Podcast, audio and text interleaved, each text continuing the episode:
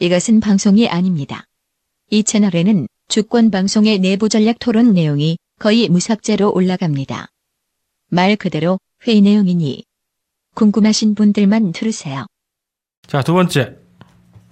정상회담이 잡혔네? 이달 말래? 네, 그렇습니다. 왜 이렇게 빨리 잡았을까? 뭐가 그렇게 급하다고? 왜 한국과 미국은 항상 이렇게 서둘러서 취임하자마자 정상회담을 하는 거야?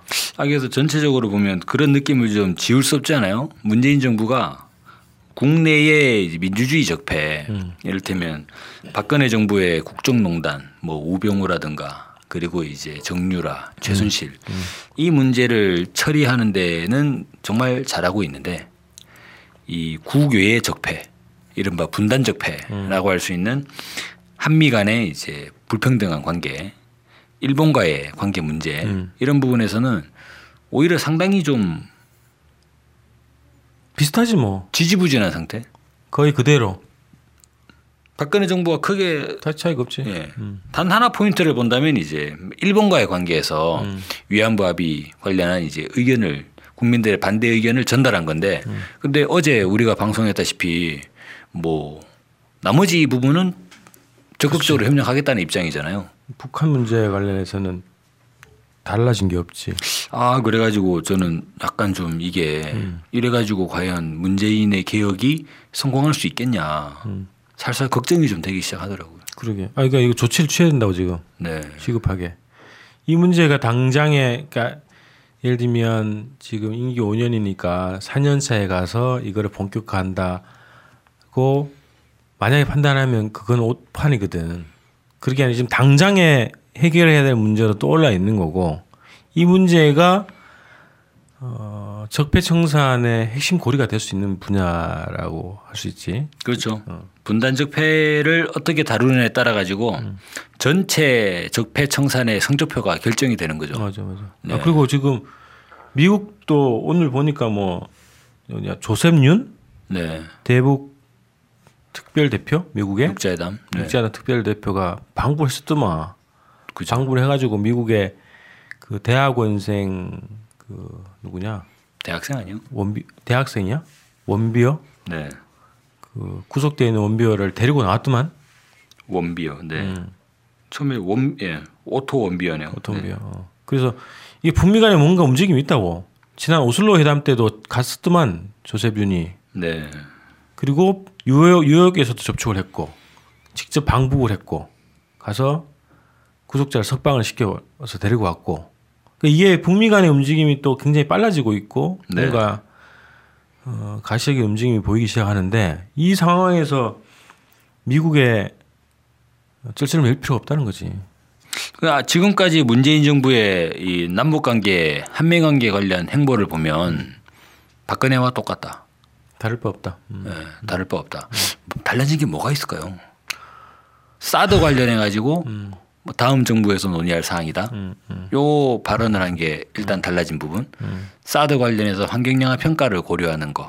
요거는 일단 박근혜 정부보다는 확실히 달라진 부분이고 나머지 부분을 보면 어, 한미 공조 문제라든가 그리고 대북 대결 정책이라든가 북한 핵 문제를 빌미로 해가지고 대북 제재에 나서는 부분은 사실상 거의 동일하지 않나. 그래서 이명박 박근혜 정부에서 했던 그 관료들 혹은 대통령들의 멘트하고 지금하고 비교해 보면 큰 차이가 없어. 아 왜 그럴까요? 심각한데. 예전에 김대중 노무현 정부도 실질적으로 DJ의 개혁이나 노무현의 개혁이 뭐 결론적으로 실패한 거 아닙니까? 예. 그러니까 이명박근혜 시대가 열려버린 거고 국민들이 헬조선에 빠져버린 거잖아요.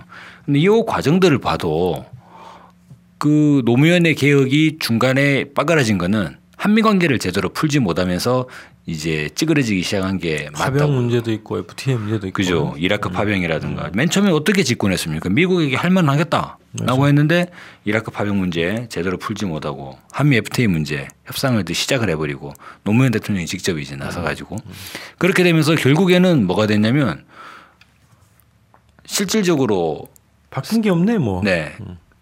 총선 이후에 4대 4대 입법 문제, 4대 4대 개혁 예, 개혁 문제에 대해서 국보철부터 밀리기 시작하면서 전부 다 제대로 된 게 없는 거잖아요.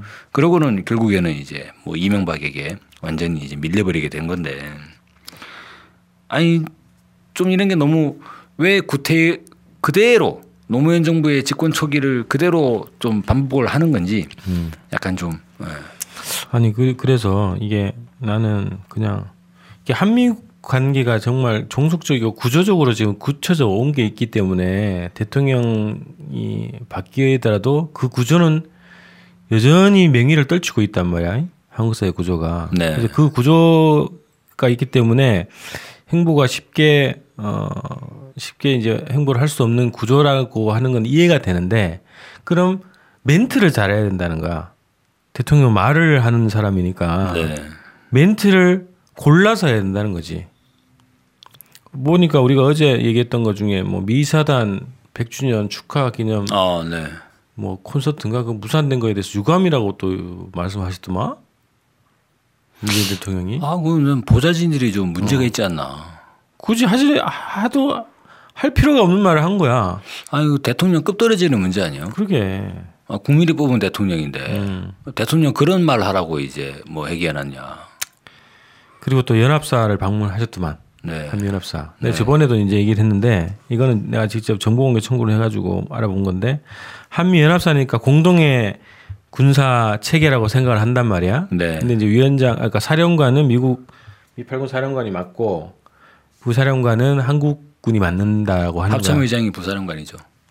그런 건가? 네, 네. 자, 자동으로 그렇게 되나? 네. 그러면 하여튼 뭔가 이게 뭐 임명 절차가 뭐 있냐 그리고 이 체계를 뭐 이 그 선임을 하는데 뭔가 절차나 이런 게 규정이 나 했더니 그런 게 없대. 자동으로 그냥 네 그렇게 뭐 됐걸요. 이상하잖아. 네. 군 체계인데 어쨌든 네. 연합 연합군인가 하여튼 뭐 이런 체계인데 그런 임명 절차나 이런 누가 맡고 이런 거에 대해서 규정이 없다는 거야. 그걸 알고 계신가 모르겠는데 하여튼 한미 관계 자체가 이제 그렇다. 그러면 최소한 나는 하, 노무현 대통령이 예전에 퇴임하고 나서 가장 후회했던 발언 중에 하나가 미국 가서 했던 발언이었다면서. 뭐요? 미국이 있어서 자기가 정치범 수용소에 안 끌려갔다 뭐 이런 식의 멘트를 했잖아 미국 가가지고 아, 그 오바했다고 자기가 그 후회했다고 네, 네. 지금 오바하는 것 같은데 한미 동맹 관련해서 그죠.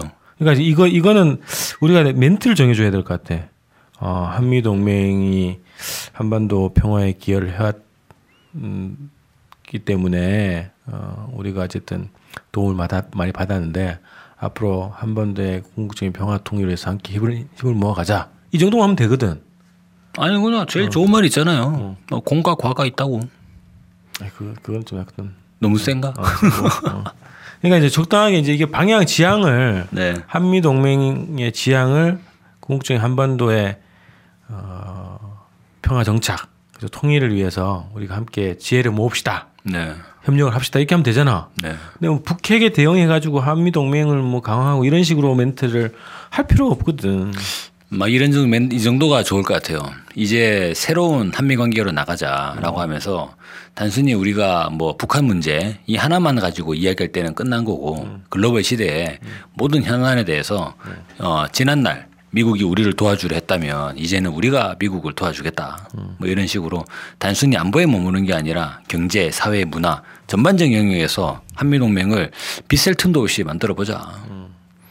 어, 사회 문화 교류를 많이 늘리면 되죠. 그래서 김치도 많이 수출하고, 네. 한식도 많이 수출하고. 그거 맨날 햄버거 먹고 뚱뚱한데. 그래서 28일부터 네. 정상회담 하잖아.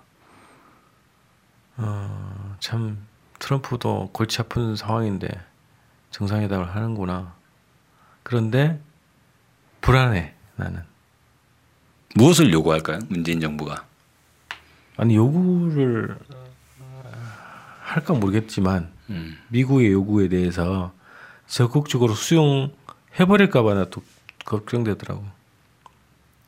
FTA 문제를 한번 뒤집을 거고 사드 문제를 뒤집을 거고 북핵 문제 관련해서 뒤집을 거고 그 다음에 주둔비 어? 이런 문제를 네. 뒤집을 거란 말이야. 그럼 어떻게 얘기할까? 지금 이런 기조로 보면. 그 지금 상황에서는 오히려 트럼프가 한국에 오는 게 원래적으로 맞지 않았나. 그래 지금 국내 정치 때문에 복잡한데 좀 와가지고 말이야. 어? 규탄도 좀 받고 해야지. 왜 이렇게 국내에서 지지율이 가장 좋고 개혁이 가장 탄력을 받고 있는 이 시점에 왜 미국을 갈까? 그것도 6월달에 가냐고 왜 이렇게 급하게 서둘러서 가냐고. 네. 난 그런 얘기는 할 수 있다고 봐. 이제 그 7월 27일 진짜 정전기념일 오는데 한반도의 평화협정 체결 논의를 본격화합시다 이제 이런 얘기를 하면은 그나마 성과적인 회담이 되겠지.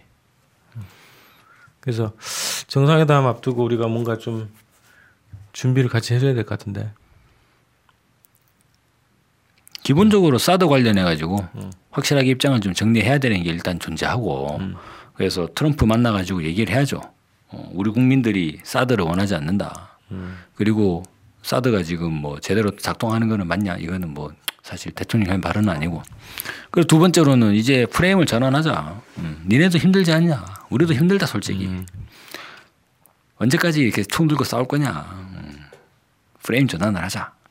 요 정도가 좀 사실상 문재인 정부가 할 수 있는 발언 아닐까? 음, 최대한 나는 이제 합의는 하지 말고 네. 이렇게 그냥 논의하기로 했다. 더 논의해 가기로 했다. 이 정도로 정리를 하고 사드 문제하고 그다음 한반도 평화 문제에서는 딱 뭔가 진전된 음, 입장을 내고 오면 좋을 것 같아. 아니 일본에게 했던 것처럼 좋잖아요. 우리 여론이 그렇다 지금. 그래. 음, 네. 그러면 되죠. 음, 촛불 일어난다 또 네. 조심해라.